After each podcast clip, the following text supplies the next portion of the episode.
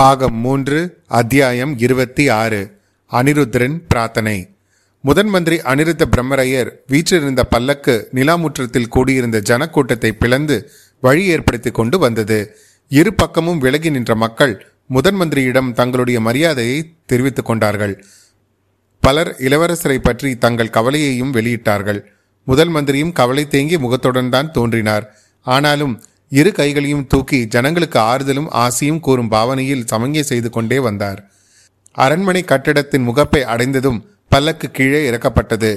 முதன் மந்திரி வெளிவந்து முதலில் மேலே நோக்கினார். பெரிய ராணியும் இளவரசியும் அங்கே நிற்பதை பார்த்து வணக்கம் செலுத்தினார். பிறகு துவந்த யுத்தம் நடந்த இடத்தை நோக்கினார். இவ்வளவு நேரம் தங்களை சுற்றி நடப்பது ஒன்றும் தெரிந்து கொள்ளாமல் வந்தியத்தேவனும் பினாகமானியும் சண்டை போட்டுக் கொண்டிருந்தார்கள். ஆழ்வார்க்கடியான் அதற்குள் இறங்கி வந்து முதன் மந்திரியின் காதலர்கள் ஏதோ சொன்னான். அவர் தம்முடன் வந்த சேவகர்களை பார்த்து அரண்மனை முற்றத்தில் கலகம் செய்யும் இந்த இரு மூடர்களை உடனே சிறைப்படுத்துங்கள் என்று கட்டளையிட்டார். சேவர்களுடன் ஆழ்வார்க்கடியானும் கூட்டத்தை பிளந்து கொண்டு சென்றான். சண்டை போட்ட இருவரையும் சேவகர்கள் கைப்பற்றி அவருடைய கைகளில் வாரினால் பிணைந்தார்கள். ஆழ்வார்க்கடியான் வந்தியத்தேவனை நோக்கி ஜாடை செய்யவே அவன் தன்னை சிறைப்படுத்தும் போது சும்மா இருந்தான். அனிருத்தர் மேல் மாடத்துக்கு சென்றார். அங்கு நின்றபடி ஜனங்களை பார்த்து உங்களுடைய கவலையையும் கோபத்தையும் நான் அறிவேன். சக்கரவர்த்தியும் ராணிமார்களும் உங்களைப் போலவே துயரத்தில் ஆழ்ந்திருக்கிறார்கள். அவர்களுடைய கவலையை அதிகப்படுத்தும்படியான காரியம் எதுவும் நீங்கள் செய்ய வேண்டாம். இளவரசரை தேடுவதற்கு வேண்டிய ஏற்பாடு செய்தாகி இருக்கிறது நீங்கள் எல்லோரும் அமைதியாக வீடு திரும்புங்கள் என்று கூறினார். சக்கரவர்த்தியை நாங்கள் பார்க்க வேண்டும். சக்கரவர்த்தி பழையாறைக்கு திரும்பி வர வேண்டும் என்று கூட்டத்தில் ஒருவன் கூறினான். இலங்கையில் உள்ள எங்கள் ஊர் வீரர்கள் கதி என்ன? என்று இன்னொருவன் கேட்டான். சக்கரவர்த்தி தஞ்சை அரண்மனையில் பத்திரமாய் இருக்கிறார். அவர் தங்கியுள்ள அரண்மனையை இப்பொழுது வேலைக்கார படையினர் இரவு பகல் பாராமல் காவல் புரிந்து வருகின்றனர். கூடிய சீக்கிரத்தில் சக்கரவர்த்தியை இந்த நகருக்குள் நானே அழைத்து வருகிறேன். இலங்கையில் உள்ள நம் வீரர்களை பற்றியும் உங்களுக்கு கவலை வேண்டாம். ஈழத்து போர் நமக்கு பூரண வெற்றியுடன் முடிந்துவிட்டது. நம் வீரர்கள் விரைவில் திரும்பி வந்து சேர்வார்கள். என்று முதன்மந்திரி அறிவித்ததும் கூட்டத்தில் பெரும் உற்சாகம் ஆரவாரம் ஏற்பட்டது. சுந்தர சோழரையும் அன்பில் அனிருத்தரையும் வாழ்த்தி கொண்டு ஜனங்கள் திரும்பலானார்கள். முதன் மந்திரி பெரிய மகாராணியை பார்த்து தேவி தங்களிடம் மிக முக்கியமான விஷயங்களை பற்றி பேச வேண்டும். அரண்மனைக்குள் போகலாமா? என்றார். இளவரசியை திரும்பி பார்த்து அம்மா உன்னிடம் பிறகு வருகிறேன் என்று கூறியதும் குந்தவை தன்னுடைய இருப்பிடத்துக்கு புறப்பட்டாள். அவளுடைய மனதில் இப்பொழுது பல கவலைகள் குடிகொண்டன. சோர சாம்ராஜ்யத்தில் யாராவது ஒருவரிடம் குந்தவை பயம் கொண்டிருந்தாள் என்றால் அவர் முதன் மந்திரி அனிருத்தருக்குத்தான். கழுகு பார்வையுள்ள மனிதர் அவர். புறக்கண்ணினால் பார்ப்பதைத் தவிர எதிரேயுள்ளவர்களின் நெஞ்சிலும் ஊடுருவி பார்த்து அவர்களுடைய அந்தரங்க எண்ணங்களையும் அறியும் ஆற்றல் படைத்தவர். அவருக்கு எவ்வளவு தெரியும் எவ்வளவு தெரியாது அவரிடம் எதை சொல்லலாம் எதை சொல்லாமல் விடலாம் என்பதை பற்றி இளைய பிராட்டிக்கு ஒரே குழப்பமாய் இருந்தது. வானர்குல வீரரையும் பினாகபாணியையும் சேர்த்து அவர் சிறைப்படுத்தும்படி கட்டளையிட்ட போது இளவரசிக்கு ஆத்திரத்தை உண்டு பண்ணியது. அதை வெளிக்காட்டி கொள்ளவும் முடியவில்லை. அந்த மாபெரும் ஜனக்கூட்டத்தின் முன்னால் வந்தியத்தேவனுக்கு பரிந்து பேசவும் முடியவில்லை. என்னிடம் பிற்பாடு வரப்போகிறாராமே வரட்டும் ஒரு கை பார்த்து விடுகிறேன் என்று மனதில் கருவிக்கொண்டே தன் அந்தபுரத்தை நோக்கி விரைந்து சென்றாள். செம்பியன் மாதேவி சோழ சாம்ராஜ்யத்தில் அவருடைய பயபக்திக்கும் மரியாதைக்கும் உரியவராய் இருந்தார். முதன் மந்திரி அனிருத்த பிரம்மரையரும் அதற்கு விலக்கானவர் அல்ல. ஆனாலும் அம்மூதாட்டி இச்சமயம் ஏதோ ஒருவித பயத்துடனே நடந்து கொண்டார். அனிருத்தர் ஆசனத்தில் அமர்ந்த பிறகே அவர் அமர்ந்தார். ஐயா சில காலமாக என் தலையில் இடிமேல் இடியாக விழுந்து கொண்டிருக்கிறது. நீரும் அத்தகைய செய்தி ஏதேனும் கொண்டு வந்தீரா? அல்லது ஆறுதலான வார்த்தை சொல்லப் போகிறீரா? அம்மணி மன்னியுங்கள். தங்கள் கேள்விக்கு என்னால் விடை சொல்ல முடியவில்லை. நான் கொண்டு வந்திருக்கும் செய்தியை தாங்கள் ஏற்றுக்கொள்ளும் விதத்தை பொறுத்துத்தான் இருக்கிறது. பொன்னியின் செல்வனை பற்றிய செய்தி உண்மைதானா? ஐயா என்னால் நம்பவே முடியவில்லையே. அருள்மொழிவர்மனை பற்றி நாம் என்னவெல்லாம் நம்பிக்கொண்டிருந்தோம்? இந்த உலகத்தையே ஒரு குடை நிழல் ஆளப்பிறந்தவன் என்று நாம் எத்தனை தடவை பேசியிருக்கிறோம்? பெருமாட்டி ஜோஷியர்கள் அவ்விதம் சொல்வதாக தாங்கள் என்னிடம் கூறியது உண்மைதான். அடியேன் தங்களை மறுத்தும் பேசியதில்லை ஒத்துக்கொண்டும் பேசியதில்லை. அது போகட்டும். இப்போது சொல்லுங்கள் பொன்னியின் செல்வனை சமுத்திரராஜன் கொள்ளை கொண்டு விட்டது நிச்சயம்தானா? நிச்சயம் என்று யார் சொல்ல முடியும்? தாயே அம்மாதிரி செய்தி நாடு நகரமெல்லாம் பரவி இருப்பது நிச்சயம். அது உண்மை என்று ஏற்பட்டால் இந்த சோழ நாட்டின் கதி என்ன? எத்தகைய விபரீதங்கள் ஏற்படும்? விபரீதங்கள் அது உண்மை என்று ஏற்படும் வரையில் காத்திருக்கப் போவதில்லை என்றே தோன்றுகிறது. ஆம் விபரீதம் நேரிடுவதற்கு வதந்தியே போதுமானதுதான். இந்த பழையாறை நகர மக்கள் இவ்வளவு ஆத்திரம் கொண்டு திரளாக அரண்மனைக்குள் பிரவேசித்ததை இதுவரையில் நான் பார்த்ததில்லை. பழையாறையில் மட்டும்தான் இப்படி நடந்தது என்று கருத வேண்டாம். தஞ்சாவூர் நகரம் நேற்று முதல் அல்லோல கல்லோல இருக்கிறது. வேலக்கார படையினர் சக்கரவர்த்தியின் அரண்மனையை விட்டு நகர மறுத்து விட்டார்கள். மக்கள் கோட்டைக்குள் திரள் திரளாக புகுந்து பழுவேட்டரையர்களின் மாளிகைகளை சூழ்ந்து கொண்டு விட்டார்கள். மதம் கொண்ட யானைகளை ஜனங்கள் பேரில் ஏவி விட்டு அவர்களை கலைந்து போகும்படி செய்ய வேண்டியதாயிற்று. ஐயோ இது என்ன விபரீதம்? எத்தகைய பயங்கரமான செய்தி? மதுராந்தகர் பழையாறைக்கு வந்துவிட்டதே நல்லதாய் போயிற்று. இல்லாவிடில் அந்த பயங்கரமான பழி அவரையும் சேர்ந்திருக்கும். ஐயா மதுராந்தகன் எப்படி மாறிப்போயிருக்கிறான் என்று தெரிந்தால் ஆச்சரியப்பட்டு போவீர்கள். ஆச்சரியப்பட மாட்டேன் தாயே. அவையெல்லாம் எனக்கு சில காலமாகவே தெரிந்த விஷயம்தான். தெரிந்திருந்தும் அவனுடைய மனதை மாற்ற தாங்கள் ஒரு முயற்சியும் செய்யவில்லையே. இப்போதாவது யோசனை சொல்லி உதவுங்கள். அம்மா மதுராந்தகருடைய மனதை மாற்ற வேண்டிய அவசியம் இருப்பதாக எனக்கு தோன்றவில்லை. அவருடைய கட்சியை ஆதரித்து பேசவே நான் வந்திருக்கிறேன். அப்படியென்றால் எனக்கு விளங்கவில்லை ஐயா. அம்மணி மதுராந்தகர் இந்த சோழ சிங்காதனம் தமக்கு உரியது என்று கருதுகிறார். சக்கரவர்த்திக்கு பிறகு தாம் இந்த ராஜ்யத்தை ஆள வேண்டும் என்று ஆசைப்படுகிறார். அது நியாயமான ஆசை. நன்றாக அவர் மனதில் வேரூன்றிவிட்ட ஆசை. அதை தடுக்க முயல்வதினால் சோழ ராஜ்யத்துக்கு நன்மை ஏற்படாது. அதை நிறைவேற்றி வைப்பதுதான் உசிதம். ஐயோ இது என்ன வார்த்தை?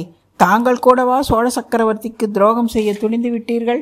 பெருமாட்டி சக்கரவர்த்திக்கு துரோகம் செய்ய நான் கனவிலும் கருதியதில்லை. சக்கரவர்த்தியின் கட்டளையின் பேரிலேயே வந்தேன்.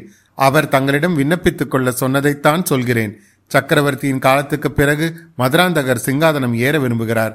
பழுவேட்டரையர்கள் அதற்காக சதி செய்கிறார்கள். ஆனால் சக்கரவர்த்தி இப்போது மதராந்தகருக்கு முடிசூட்டிவிட்டு சிங்காதனத்திலிருந்து விலகிக் கொள்ள விரும்புகிறார். இதற்கு தங்கள் சம்மதத்தை பெற்று வரும்படி என்னை அனுப்பியிருக்கிறார். சக்கரவர்த்தி அவ்விதம் செய்ய விரும்பலாம். ஆனால் அதற்கு என்னுடைய சம்மதம் ஒரு நாளும் கிட்டாது. என் பதியின் விருப்பத்துக்கு விரோதமான இந்த காரியத்தை நான் ஒப்புக்கொள்ள மாட்டேன். கல்விக்கடலில் கரை கண்ட முதலாவது அமைச்சரே சக்கரவர்த்தியே சொன்னாலும் தாங்கள் இந்த முறை தவறான காரியத்தை என்னிடம் சொல்ல எப்படி வந்தீர்?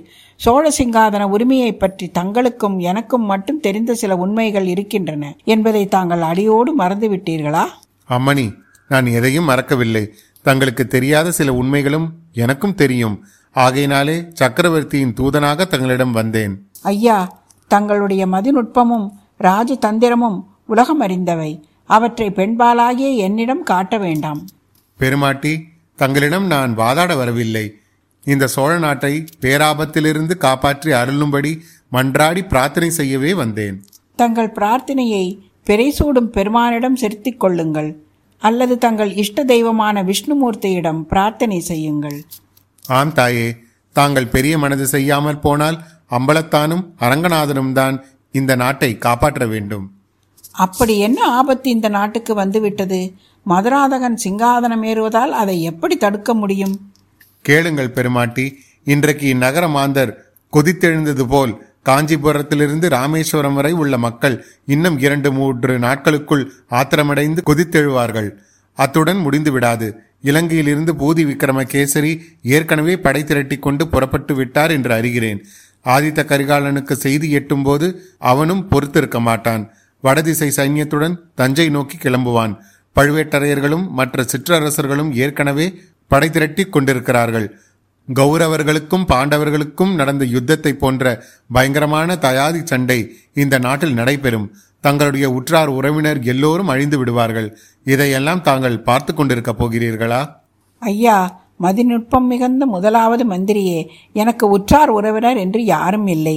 மேற்கே மலைநாட்டில் அவதரித்த சங்கரர் என்ற மகாபுருஷரை பற்றி தாங்கள் கேள்விப்பட்டிருப்பீர்கள். அந்த மகான் மாதாச்ச பார்வதி தேவி பிதா தேவோ மகேஸ்வர பாந்தவா சிவபக்தாஸ்ச என்று அருளியிருக்கிறார். என்னுடைய அன்னை பார்வதி தேவி என் தந்தை பரமசிவன் என் உற்றார் உறவினர் சிவபக்தர்கள். இந்த உலகில் வேறு பந்துக்கள் எனக்கு இல்லை. அம்மணி அதே ஸ்லோகத்தில் சங்கரர் அருளியுள்ள நாலாவது வாக்கியத்தை தங்களுக்கு நினைவூட்டுகிறேன். ஸ்வதேசோ புவனத்ரயக என்று கூட அவர் சொல்லியிருக்கிறார். நாம் பிறந்த தேசம்தான் நமக்கு மூன்று உலகமும். தங்களுடைய சொந்த நாடு உள்நாட்டு சண்டையினால் அழிந்து போவதை தாங்கள் பார்த்து கொண்டிருப்பீர்களா? என்னுடைய சொந்த தேசம் எனக்கு மூன்று உலகத்தையும் விட அருமையானதுதான். ஆனால் இந்த சாணகலத்து சோழ நாடுதான் நம்முடைய சொந்த நாடா? ஒரு நாளும் இல்லை. வடக்கே கைலங்கிரி வரையிலும் உள்ள நாடு என்னுடைய நாடு. சோழ நாட்டில் இடமில்லாவிட்டால் நான் காசி சேத்திரத்துக்கு போவேன். காஷ்மீரத்துக்கும் கைலாசத்துக்கும் போவேன். அப்படி யாத்திரை கிளம்பும் யோசனை எனக்கு வெகு நாளாக உண்டு. அதற்கு உதவி செய்யுங்கள். தாயே தெற்கே திரிகோண மலையிலிருந்து வடக்கே இமோத்கிரி வரையில் உள்ள தேசம் நமது சுவதேசம் என்று ஒத்துக்கொள்கிறேன். இப்படி பறந்துள்ள பாரத புண்ணிய பூமிக்கு தற்போது பேராபாயம் நேர்ந்திருக்கிறது. பட்டானியர்கள் துருக்கர்கள் முகலாயர்கள் அரேபியர்கள் என்னும் சாதியினர் பொங்கி கிளம்பி வந்து புது நாட்டை கைப்பற்றலாம் என்று புறப்பட்டிருக்கிறார்கள். ஆயிரம் வருஷங்களுக்கு முன்பு யவனர்களும் ஹேனர்களும் ஹூனர்களும் படையெடுத்து வந்தது போல் இந்த புதிய மதத்தினர் இப்போது அணி அணியாக இந்நாட்டின் மீது படையெடுத்துக் கொண்டிருக்கிறார்கள். அம்மணி இவர்களை தடுத்து நிறுத்தக்கூடிய பேரரசர்கள் யாரும் இப்போது வடநாட்டில் இல்லை. சோழ நாட்டு வீரர்கள் இமயமலை வரையில் சென்று பெரிய பாரத சாம்ராஜ்யத்தை ஸ்தாபிக்கப் போகிறார்கள் என்றும் கோயில்களை எடுக்கும் கூட்டங்களை தடுத்து நிறுத்தப் போகிறார்கள் என்றும் அடியேன் கனவு கண்டு வந்தேன். இந்த கனவை நனவாக்க தாங்கள் உதவி செய்யுங்கள். மதுராந்தகருக்கு பட்டம் கட்ட சம்மதித்து சோழ நாட்டில் தயாதி சண்டையை ஏற்படுத்தாமல் இருக்க உதவி செய்யுங்கள். இதை கேட்ட செம்பியன் மாதேவி சிறிது நேரம் சிந்தனையில் ஆழ்ந்திருந்தார். பின்னர் ஐயா ஏதேதோ இந்த பேதை பெண்ணுக்கு விளங்காத விஷயங்களை சொல்லி என்னை கலங்கடித்து விட்டீர்கள். இந்த புண்ணிய பாரத பூமிக்கு அப்படிப்பட்ட பேராபத் நேரிடுவதாயிருந்தால் அதை சர்வேஸ்வரன் பார்த்து தடுக்க வேண்டுமே தவிர இந்த அபலையினால் என்ன செய்ய முடியும்? என்னுடைய கணவர் இறைவனடியை சேரும் சமயத்தில் எனக்கு சொல்லிவிட்டு போனதை ஒரு நாளும் நான் மறக்க மாட்டேன். அதற்கு விரோதமான காரியங்கள் எதுவும் நான் செய்ய மாட்டேன். அப்படியானால் இதுவரை தாங்கள் அறியாத ஒரு உண்மையை இப்போது நான் தெரியப்படுத்தியாக வேண்டும். அச்சமயத்தில் மதுராந்தகன் அங்கே தடபுடலாக பிரவேசித்து அம்மா இது என்ன நான் கேள்விப்படுவது? அருள்மொழிவர்மனை கடல் கொண்டு போய்விட்டதா பெருமாட்டி தங்கள் செல்வக்குமாரருக்கு ஆறுதல் சொல்லுங்கள். நான் சொல்ல விரும்பியதை இன்னொரு சமயம் சொல்லிக் கொள்கிறேன் என்று முதன் மந்திரி கூறிவிட்டு கிளம்பினார். அவர் வாசற்படி தாண்டியதும் மதுராந்தகன் இதோ போகிறாரே. இவர்தான் என்னுடைய முதன்மையான சத்ரு. நான் இங்கிருக்கும் போதே தங்களுக்கு துர்போதனை செய்ய வந்துவிட்டார் அல்லவா? என்று இளவரசன் மதுராந்தகன் கூறியது அனிருத்தரின் காதிலும் விழுந்தது. அத்தியாயம் இருபத்தி ஆறு நிறைவுற்றது. அத்தியாயம் இருபத்தி ஏழு குந்தவையின் திகைப்பு. முதன்மந்திரி அனிருத்தர் குந்தவையின் அரண்மனையை அடைந்தார். இளவரசி அவரை பார்த்ததும் எழுந்து நின்று நமஸ்கரித்தாள். வீரத்திலும் குணத்திலும் சிறந்த கணவனை அடைந்து நீடூழி வாழ்வாயாக என்று முதன் மந்திரி அனிருத்தர் ஆசிர்வதித்தார். ஐயா இந்த சமயத்தில் இத்தகைய ஆசிர்வாதம் தானா செய்வது? ஏதோ இக்கிழவனுக்கு தெரிந்த ஆசையை கூறினேன். வேறு எந்த ஆசையை கோருகிறாய் தாயே? என் அருமை தந்தையின் உடல்நிலையை பற்றி எல்லோரும் கவலைப்பட்டுக் கொண்டிருக்கிறோம். அருள்மொழிவர்மனை பற்றி நாடெல்லாம் கவலையில் ஆழ்ந்திருக்கிறது. ஆனால் ஆனால் உன்னுடைய திருமுகத்தில் அதை பற்றி கவலை எதையும் நான் காணவில்லையே அம்மா. வீரமர குலத்தில் பிறந்தவள் நான். எல்லோரையும் போல் அபாயம் என்றதும் அழுது கொண்டிருக்க சொல்கிறீர்களா? ஒரு நாளும் அவ்விதம் நான் சொல்ல மாட்டேன். என்னை போன்ற வீரமற்ற ஜனங்களுக்கு இளவரசி ஆறுதல் கூறும்படிதான் சொல்லுகிறேன். ஆச்சாரியரே தங்களுக்கு நான் ஆறுதல் கூற வேண்டுமா? உலகமே புரண்டாலும் நிலை கலங்காத வைர நெஞ்சம் படைத்தவராயிற்றே நீங்கள். அப்படிப்பட்ட என்னையும் கலக்கி விடுகிறாய் அம்மா. அந்த புற பெண்கள் ஆடல் பாடல்களில் ஆனந்தமாக காலம் கழித்து வர வேண்டும். அதை விட்டு ராஜாங்க விஷயங்களில் நீ தலையிட்டதனால் எத்தகைய விபரீதம் நேர்ந்திருக்கிறது பார்த்தாயா? ஐயோ இது என்ன பழி? நான் என்ன ராஜாங்க விஷயத்தில் தலையிட்டேன்? என்னால் என்ன விபரீதம் நடந்தது? இன்னும் சில காலத்துக்கு பொன்னியின் செல்வன் இலங்கையிலேயே இருக்க வேண்டும் என்று நான் சொல்லிவிட்டு வந்தேன். அதற்கு விரோதமாக நீ உடனே புறப்பட்டு வரும்படி உன் தம்பிக்கு ஓலை அனுப்பினாய்.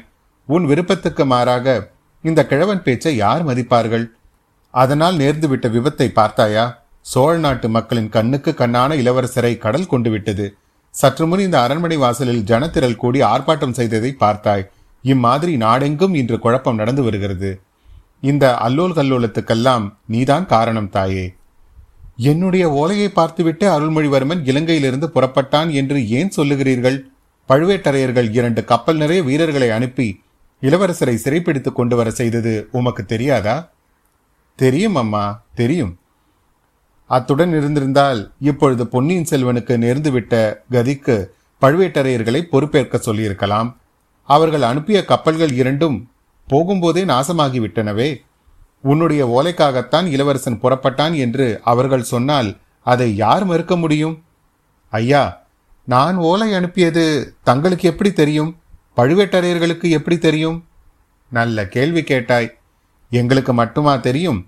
உலகத்துக்கே தெரியும். நீ அனுப்பிய தூதன் இலங்கையில் முதலில் நம் வீரர்களால் சிறைப்பிடிக்கப்பட்டான் அதனால் இலங்கையில் உள்ளவர்களுக்கெல்லாம் தெரியும். அவனோடு கோடிக்கரை வரை சென்ற வைத்தியர் மகன் மூலமாக இந்த நாட்டில் உள்ளவர்களுக்கெல்லாம் தெரியும். நீ அந்தரங்கமாக செய்த காரியம் இவ்வளவு தூரம் அம்பலமாய் இருக்கிறது. ஆகையினால்தான் ஸ்ரீகள் ராஜாங்க காரியங்களில் தலையிடக்கூடாது என்று நம் பெரியோர்கள் சொல்லி இருக்கிறார்கள். குந்தவை சற்று நேரம் திகைத்து போய் நின்றாள். மறுமொழி என்ன சொல்வது என்று அவளுக்கு தெரியவில்லை. முதன் மந்திரி நன்றாய் தன்னை மடக்கிவிட்டார். அவர் சொல்வதில் உண்மை இருக்கத்தான் இருக்கிறது. இந்த எண்ணம் தோன்றியதும் வானர்குல வீரன் மீது அவளுக்கு கோபம் எழுந்தது. வீர சாகச செயல்கள் அவன் செய்யக்கூடியவன்தான். ஆனால் காரியத்தை பகிரங்கப்படுத்தி கெடுத்து விட்டானே. அவனை பார்த்து நன்றாக கண்டிக்க வேண்டும். இவ்வாறு எண்ணியதும் முதல் மந்திரியின் கட்டளையின்படி அவன் சிறைப்படுத்தப்பட்டது நினைவுக்கு வந்தது. என்னவெல்லாம் தொந்தரவுக்கு ஆளாகி கொண்டு எனக்கும் தொந்தரவு அளிக்கிறான்.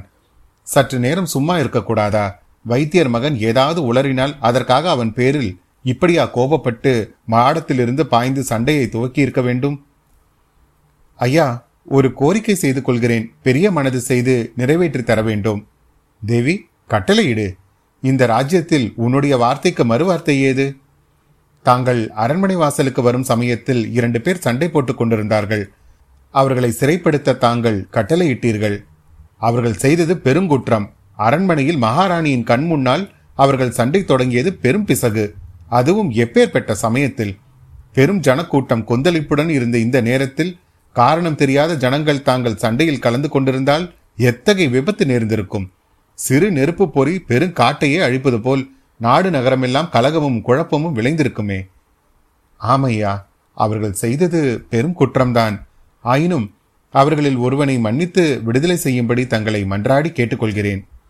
இளவரசியின் அருளுக்கு பாத்திரமான அந்த பாக்கியசாலி யார் நான் இலங்கை தீவுக்கு அனுப்பிய தூதன்தான். பழம் நழுவி பாலில் விழுந்தது போலாயிற்று. எதனால் இவ்வாறு சொல்கிறீர்கள்? அந்த தூதனை நானே சிறைப்படுத்த வேண்டும் என்று இருந்தேன் இங்கே அவனாகவே எளிதில் அகப்பட்டு கொண்டான். எதற்காக? என்ன குற்றத்திற்காக? தாயே அவன் பேரில் பயங்கரமான குற்றம் சாட்டப்பட்டிருக்கிறது. அது என்ன? பொன்னியின் செல்வனை அவன்தான் கடலில் தள்ளி மூழ்கடித்து விட்டான் என்று. என்ன நாராசமான வார்த்தைகள். அப்படி குற்றம் சாட்டுவது யார்? பலரும் அவ்வாறு குற்றம் சாட்டுகிறார்கள். இளவரசரை கப்பலில் ஏற்றி கொண்டு வந்த பார்த்திபேந்திரன் சொல்லுகிறான் பழுவேட்டரையர்கள் இருக்கலாம் என்கிறார்கள். நானும் சந்தேகிக்கிறேன். ஆச்சாரியாரே ஜாக்கிரதை. நான் ஒரு கொலைகாரனை பிடித்து அனுப்பி என் தம்பையை கொண்டு வர சொல்லதாகவா நினைக்கிறீர்கள்? ஒரு நாளும் இல்லை தாயே. அவனை உனது நம்பிக்கைக்குரிய தூதன் என்று நினைத்துக்கொண்டு நீ அனுப்பினாய். அது தவறாயிருக்கலாம் அல்லவா? அவன் மற்றார்களின் ஒற்றனாக இருக்கலாம் அல்லவா? இல்லவே இல்லை. ஆதித்த கரிகாலன் அவளை என்னுடைய உதவிக்கு அனுப்பினான். அவனை பூர்ணமாக நம்பலாம் என்று எழுதி அனுப்பினான்.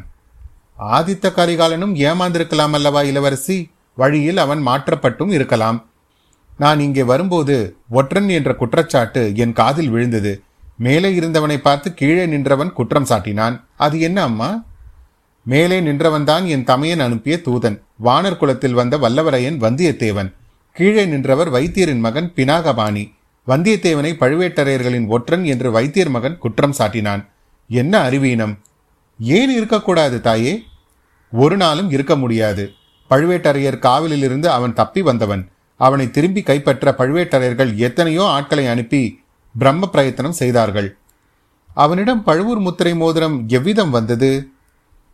அந்த வஞ்சக அரக்கி மாய மோகினி விஷநாகம் தயவு செய்து மன்னித்துக் கொள்ளுங்கள். பழுவூர் இளையராணி கொடுத்துதான் அவனுக்கு அம்மோதிரம் கிடைத்தது. அது உனக்கு தெரிந்திருப்பது பற்றி சந்தோஷப்படுகிறேன். நான் சொன்னால் நீ நம்பி இருக்க மாட்டாய். அந்த வல்லத்து வீரன் பழுவேட்டரையர்களின் ஒற்றன் அல்ல என்பது சரி. ஆனால் பழுவூர் ராணியின் ஒற்றனாய் இருக்கலாம் அல்லவா? அது எப்படி முடியும்? எப்படி முடியும் என்று சொல்லுகிறேன். வந்தியத்தேவன் நீ இலங்கைக்கு அனுப்பிய அந்தரங்க தூதன் தஞ்சை கோட்டைக்கு வெளியில் பழுவூர் ராணியை பல்லக்கில் சந்தித்தான். அப்போது முத்திரை மோதிரத்தை பெற்றுக்கொண்டான். பிறகு கோட்டைக்குள் பழுவூர் அரண்மனையின் அந்தப்புறத்தில் அவளை சந்தித்தான். அவனை பழுவூர் இளையராணி பொக்கிஷ நிலவரையில் ஒழித்து வைத்திருந்து வெளியே அனுப்பினாள். உன்னிடம் ஓலை கொண்டு வரப்போகிறான் என்று அவளுக்கு தெரியும். இலங்கையிலிருந்து அவன் திரும்பி வரும்போது ஹரிச்சந்திர நதிக்கரையில் பாழடைந்த பாண்டியன் அரண்மனையில் நள்ளிரவில் அவர்கள் இருவரும் சந்தித்து பேசினார்கள். அதற்கு பிறகும் பழுவூர் முத்திரை மோதிரம் வந்தியத்தேவனிடம் இருக்கிறது. இதையெல்லாம் பற்றி நீ என்ன நினைக்கிறாய்? தாயே உன் தூதனிடம் இன்னும் பரிபூர்ண நம்பிக்கை வைத்திருக்கிறாயா? குந்தவையின் உள்ளம் இப்பொழுது உண்மையாகவே குழப்பத்தில் ஆழ்ந்தது. அத்தியாயம் இருபத்தி ஏழு நிறைவுற்றது. மீண்டும் உங்களை அடுத்த அத்தியாயத்தில் சந்திக்கும் வரை உங்களிடமிருந்து விடைபெறுவது உங்கள் அசோக் மற்றும் மாதவி பாஸ்கரன்.